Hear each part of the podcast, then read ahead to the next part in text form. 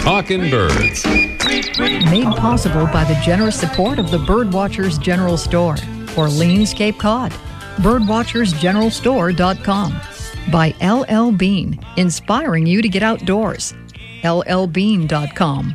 By Celestron, offering binoculars and scopes for birders of all levels. Celestron.com. By Birds and Beans shade grown bird friendly coffee. Birdsandbeans.com. And by Chimani. Visiting a national park, let Chimani guide you. Chimani.com. Good morning. Welcome to our show number 577. Do we still have our Maine music? Maine is good, Maine is great. Maine has got to be my favorite state. There's no place I'd rather be than M-A-I-N-E. Just our way of getting your attention as today marks our last chance to invite Talking Birds listeners in the great state of Maine and everybody else who can find their way to the beautiful town of Freeport to join us for next Sunday's live broadcast right by the Big Bean Boot at LL Bean's flagship store there in Freeport, Maine. We'll be there as part of the LL Bean Birding Festival presented in partnership with Maine Audubon.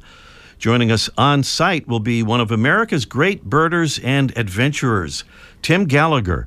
He's the editor of Cornell Labs Living Bird magazine and author of a number of brilliant books about birds. He has just come back from Cuba, where he was continuing his search for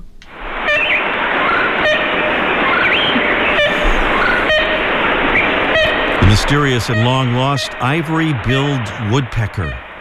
He'll tell us what he found in that search. So that's next Sunday, May 29th, 9:30 to 10 a.m. at LL Bean's flagship store in Freeport, Maine. Please come and join us if you can. Admission to the festival and to our broadcast is free. Last week with Mike O'Connor, we talked about the Baltimore Oriole, a beautiful bird you can bring to your backyard in many parts of the U.S. by putting some oh, orange halves out there or some dark, luscious fruit. They'll come for that. One thing we didn't get a chance to talk about is why is Oriole an inaccurate name for that bird? Well, it's because it's not really an oriole at all. Early American settlers called it that because the bird resembles European oriole. Our bird is not closely related to that species from across the pond. It's really part of a family that includes uh, blackbirds and bobolinks and meadowlarks. And by the way, there's another familiar American bird that is similarly misnamed for a similar reason. We'll meet that bird here in just a few minutes. Extra, extra, read all about it. Here are some of the stories and videos we have for you on our Facebook page this week. A William and Mary professor finds that mercury may be causing great harm to migrating birds. We'll link you to that story. We'll also connect you to the news about how a warming Arctic is making migratory birds smaller. And some good news. We'll connect you to an amazing story and video about a police officer, a wayward balloon, and the rescue of a fledgling Canada goose.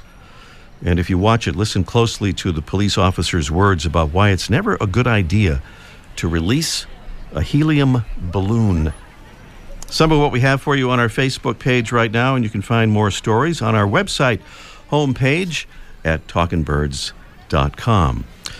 Well, a new friend of ours, Robert Muzzy, a longtime resident and bird lover in the Blue Hills, Milton, Massachusetts, has shared the following backyard bird adventure with us. We'll shorten the story just a little bit. And he says,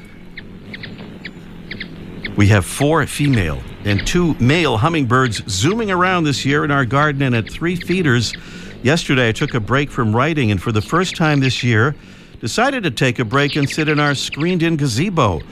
As I approached, a hummer zoomed past me and flew directly into the gazebo screen, thinking he could fly straight through, impaling his beak through the mesh and capturing himself firmly It was one of the males. Furious buzzing of his wings could do nothing to free himself as his beak had penetrated to its full depth.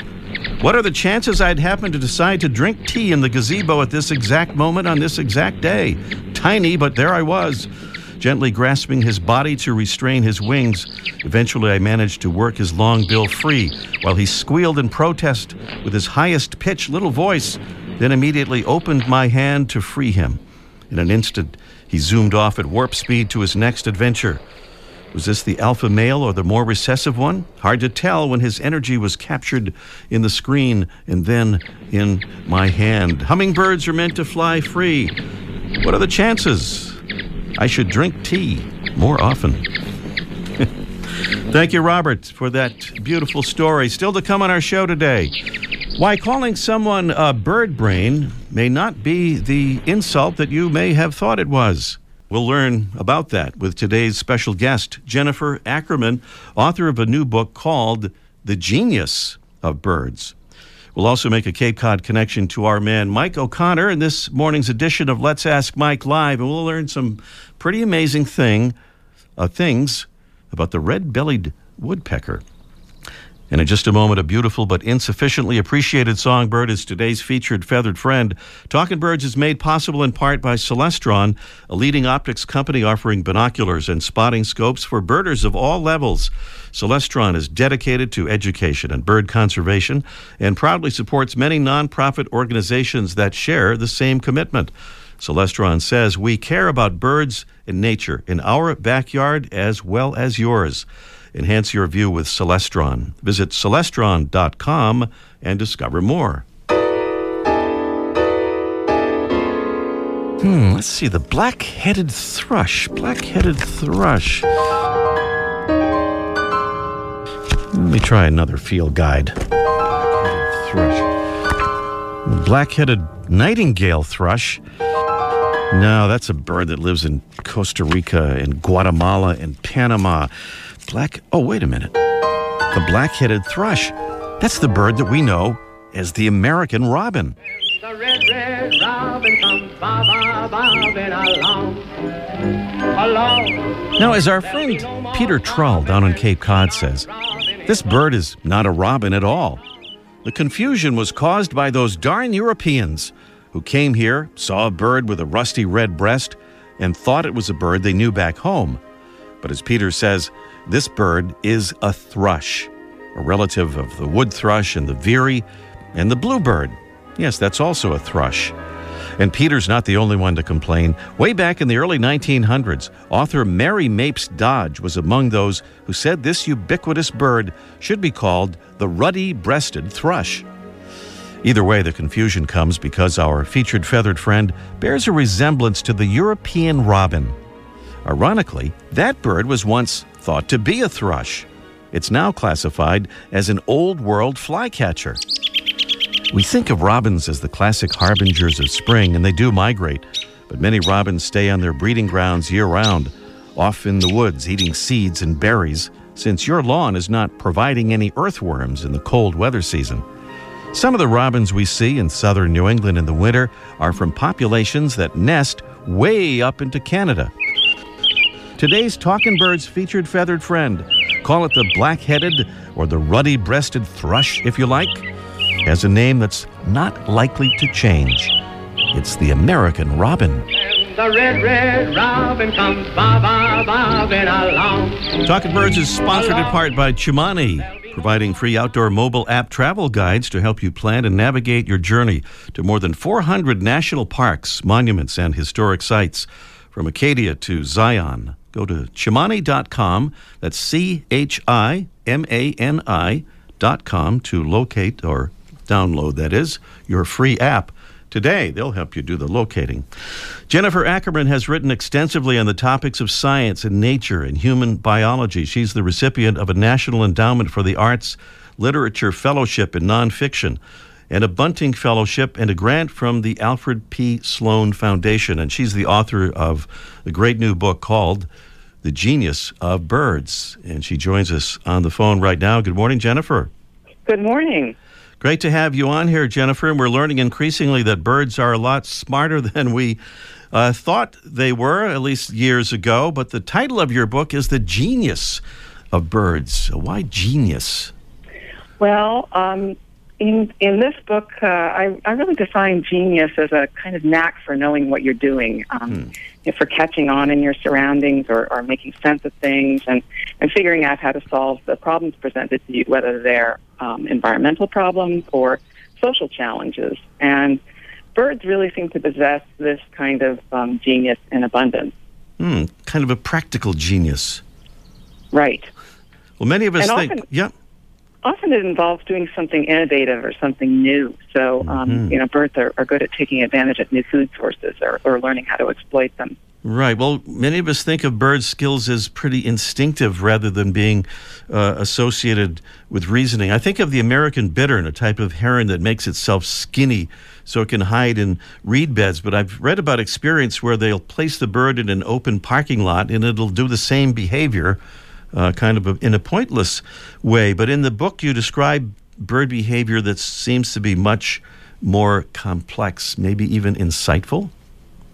That's right. You know, we, we did assume that, that bird behavior was driven solely by instinct, and, and, you know, the reason being that its brain was so small and we thought so primitive in its design that it was really capable of only those kind of very simple um, mental processes. But um, over the past years, yes, we've come to realize that birds are a lot smarter than we thought, um, and their brains, though you know, they're arranged differently from ours. They're really capable of very sophisticated uh, mental skills, problem solving. Um, they can, you know, they can think logically and, and reason on par with young children. They have incredibly prodigious memories. Um, they craft tools. They learn by example. Um, all of this with a packet of brain so tiny it would fit inside a walnut, and it's, I think, really remarkable.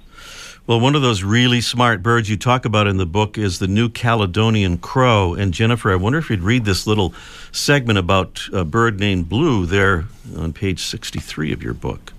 I would be delighted. A bird named Blue has a problem.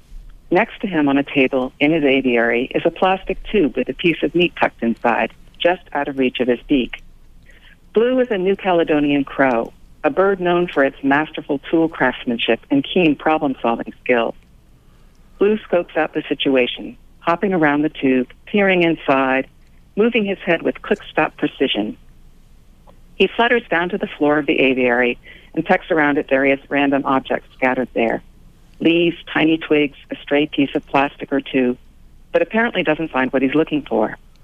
He flies to a scrubby spray of branches clustered in a pot on the table and perches, cocking his head to the right and then to the left, surveying his options. He picks a twig and snaps it off the bough. Then he methodically snips off all the side twiglets. Now he has a nice, long, straight stick, the right tool for the job. He jabs the stick into the tube and spears the meat, then polishes it off. Pretty amazing, including the fact that he's cleaning off the stick, making those little edits along there, all those little side twiglets.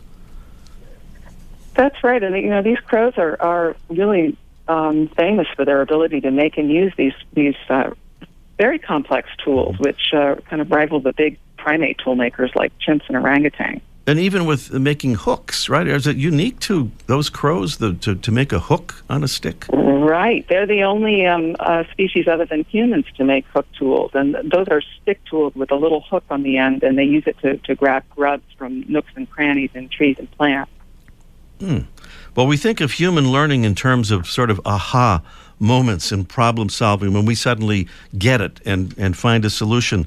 What do we know about birds, uh, maybe even including the New Caledonian crow in this way? Is there evidence that they sort of have these aha moments, or is it really just trial and error that gets them to a solution? Well, scientists are still sorting that out. Um, There do seem to be examples of insight, of, of aha moments, but it's very hard to tease those apart from um, uh, the bird's very sophisticated understanding of cause and effect. So if I do this, then this will happen. And that can be a um, you know a more sort of step by step process rather than an aha moment. Hmm. But it is also in and of itself a very sophisticated mental skill that understanding of, of cause and effect. hmm And some of the other things that you talk about in the book that are pretty amazing uh, that birds are capable of facial recognition. Um, and certainly deception and, and other kind of behaviors are, are part of that, but even grieving and maybe empathy?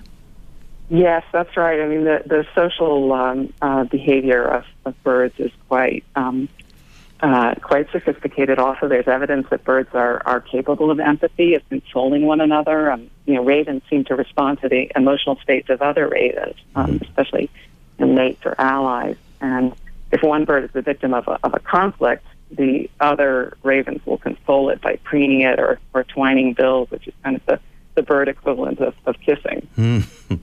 Pretty amazing. Well, as your book uh, illustrates, Jennifer, there's a lot of research into bird intelligence going on. Certainly a lot still to be learned for sure. And as we think of the survival challenges that birds face now, including climate change, how can we or can we apply some of this knowledge to helping birds survive?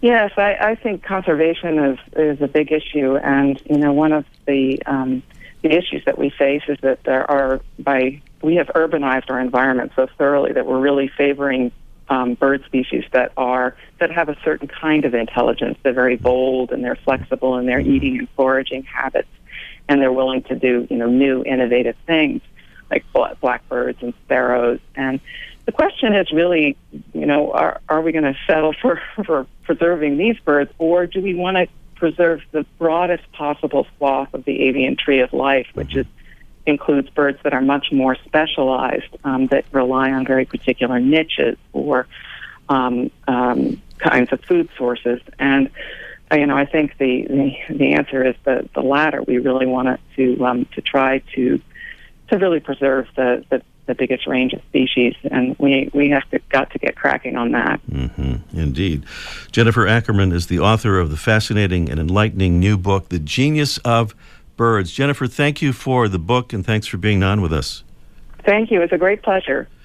Coming up here on Talking Birds, it's our Mystery Bird contest in just one minute. Here's an idea for the next time you're shopping for wild bird food. Look for the Audubon Park brand, a top choice among bird lovers for more than 40 years. That's because Audubon Park wild bird seed is the finest kind, with more than a dozen selections to choose from, including the popular fruit and nut, songbird and cardinal, and no waste patio blends. Human development and climate change are having increasing impacts on wild birds, feeding the hummers, chickadees, goldfinches, cardinals, and all the beautiful and fascinating birds in your backyard really helps them survive and thrive. All of Audubon Park's products meet the highest quality standards in the industry and have earned early compliance with the FDA's Food Safety Modernization Act. And Audubon Park products are easy to find at your supermarket, lawn and garden store, farm and feed market, and online retailers. For more information, visit audubonpark.com. That's audubonpark.com. Audubon Park Wild Bird Food is made right here in the USA. Get some for your backyard birds today. Audubon Park Wild Bird Food. Talking Birds is made possible in part by the Cornell Lab of Ornithology, a world leader in the study, appreciation, and conservation of birds. Please check them out at birds.cornell.edu. On our Mystery Bird contest, you're eligible if you haven't been a winner here in the past six months. And if you're not hearing our show live, remember you can do it live, online, every Sunday morning. Just go to talkingbirds.com to see how easy it is to do it. Talkingbirds.com, no G in talking. 781 837 4900 is the number to call. Please call us as soon as you possibly can. 781 837 4900. Our prize is another of the new line of feeders from Droll Yankees. It's the cute chickadee feeder.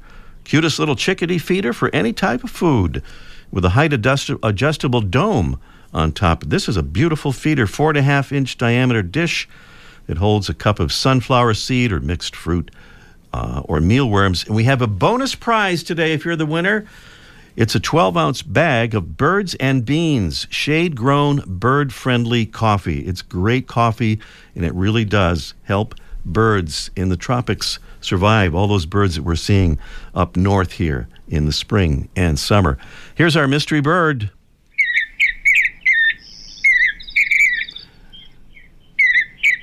Our bird is a medium sized passerine or perching bird. The male is very blue in a sky blue kind of way. The female is kind of brownish blue. It has a large round head, a chunky body, and a medium length tail. Our cavity nesting bird is commonly seen in the wide open spaces of the American West, where it feeds mostly on beetles and grasshoppers and especially caterpillars. That would be our mystery bird. What do you think it is? If you know, by all means tell us, and we'll reward you with that Droll Yankees feeder and that Birds and Beans coffee. If you're not sure what it is, we'll take a guess. A drawing will determine our winner if no exactly correct answer is received. 781 837 4900 is the number to call. That's 781 837 4900. Meanwhile, we're going to find out something about red bellied woodpeckers that we, we didn't know before, that's for sure. When we check, uh, check with uh, Mike O'Connor, it's Let's Ask Mike live in just one minute. I'm Ray Brown, and I'm a coffee lover. And the brand that I drink is Birds and Beans, the only brand that sells only bird friendly coffee, grown in a way that saves the forest that migratory birds depend on for survival. Birds and Beans carries the certification of the Smithsonian Migratory Bird Center, the most stringent shade grown certification in the world. Plus, it's USDA organic certified and fair trade certified so farmers get fair compensation. Of course, it's important to note that Birds and Beans coffee tastes great, and it's available in your choice of roasts, from American Red Start Light Roast to Deep and Dark Scarlet Tanager French Roast. Decaf, too. If you care about saving the tropical forests on which so many of our birds depend, and if you love great coffee, there's just one choice Birds and Beans, shade grown, bird friendly coffee. It's my choice, and I really hope you'll make it yours. Get the whole Birds and Beans story, including where to buy it, at birdsandbeans.com. That's birdsandbeans.com. Quick reminder one of America's great birding events is coming soon the Acadia Birding Festival at beautiful Acadia National Park in Maine, June 1st to June 7th for birders of all levels with field trips, workshops, presentations, and a special pelagic seabird boat trip. Find out more at acadiabirdingfestival.com. That's acadiabirdingfestival.com. Let's head down to Cape Cod to the Birdwatchers General Store, the famous place there at Orleans, Route 6. And Mike O'Connor for Let's Ask Mike live. Good morning, Mike. There's the music. Oh, the music. Uh, let's have the music, please. There it is. Wow, that was a close one. That was scary. Yeah. I didn't know. I didn't know who you were talking to for a minute. Okay, there it is. The famous Let's Ask Mike music. Well, Mike, um, we were talking earlier, and I was talking about, you know, for folks who live around the Boston area or I guess anywhere in southern New England, know Mount Auburn Cemetery, a great birding uh, location, especially in the spring. You can't go in there without hearing this sound. That is the red bellied woodpecker. And uh, this is a bird that eats insects and spiders and stuff like that, and maybe nuts and pine cones and whatnot.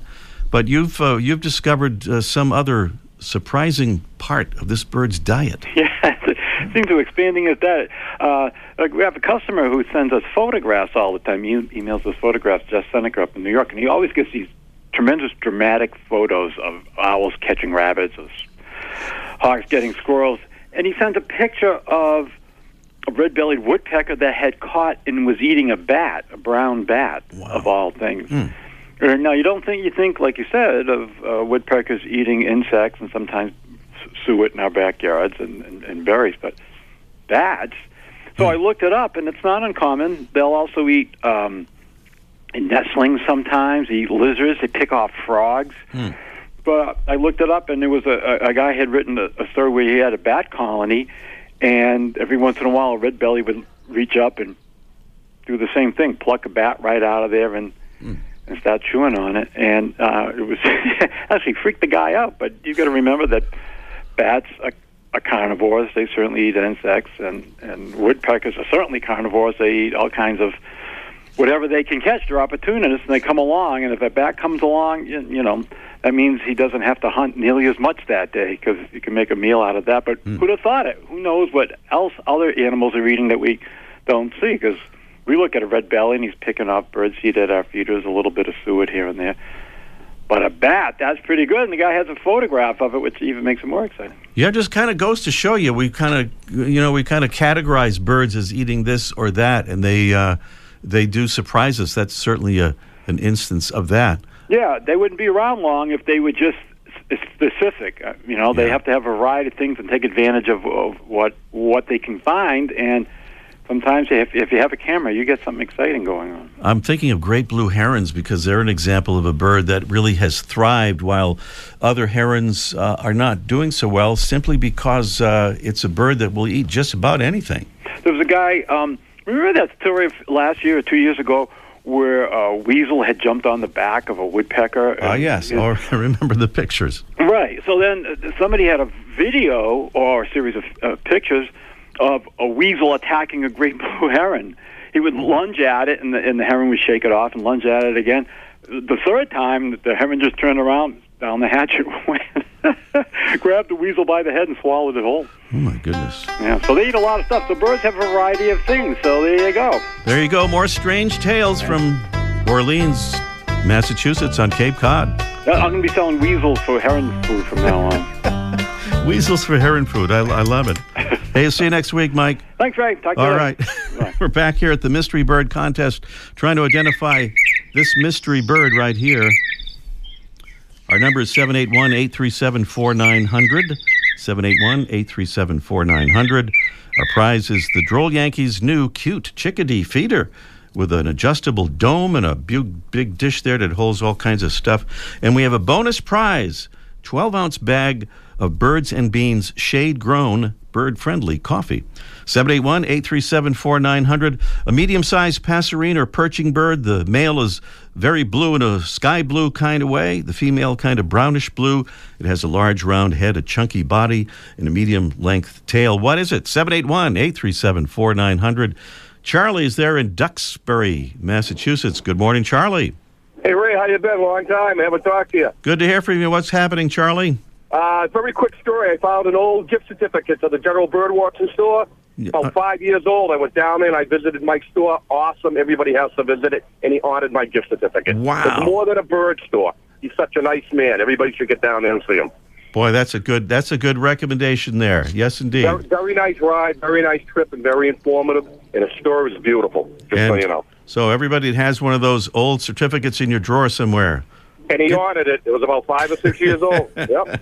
Doesn't All matter right. how old. just Could be that. 50 years old. Oh, Jesse says it could be 50 years old and it would still be honored, even though the store wasn't there 50 years It's ago. just a beautiful. Shows you. It's just a beautiful story. He had a business plan. He started making gift certificates 40 years before he opened. Ah, okay. Thank you for the clarification. Uh, how about our, our mystery bird, Charlie? I'm going to guess a curved-billed thrasher. Wow, curve-billed thrasher. Interesting guess, but uh, not what we were looking for. It's kind of the right part of the country, but not the I right want, bird. I, I want the buzz. I. We got to re- we got to resurrect the buzzer just for you, Charlie.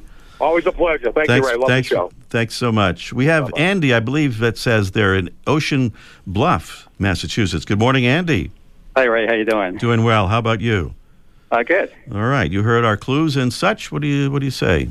Uh, the mountain bluebird. Mountain bluebird. That sounds like a more than a top quality guess. Hey. Yeah. Nice job. Thank Beautifully, you. beautifully done. Uh, have you uh, been out in that part of the country and seen this bird, or you just got it from the clues? Or yeah, I got it from the clues. all right, mountain Yeah, bluebird, the bird that uh, in nesting, all of it's done by the female. I've read that the male sometimes acts as if he's helping, but either brings no nest material or drops it along the way. See, birds have a lot in common with humans, don't they? Yeah, I guess my wife would say that's typical. Andy, thank you. Congratulations. Stay on the line. We'll get your address and send you that uh, Droll Yankees feeder. Uh, okay, thank you, Ray. Thanks so much. Yes, indeed. The mountain bluebird, our mystery bird. We are out of time. A reminder we'll broadcast our show live from the second annual LL Bean Birding Festival, presented in partnership with Maine Audubon at the LL Bean flagship store in Freeport, Maine, next Sunday, May 29th, 9:30 to 10 a.m. Eastern. Admission to the broadcast and festival free. So please come and join us there. Executive producer of Talking Birds, Mark Duffield. Associate producer, Debbie Bleacher. Our engineer, Jesse Wilkins. I'm Ray Brown. See you next week.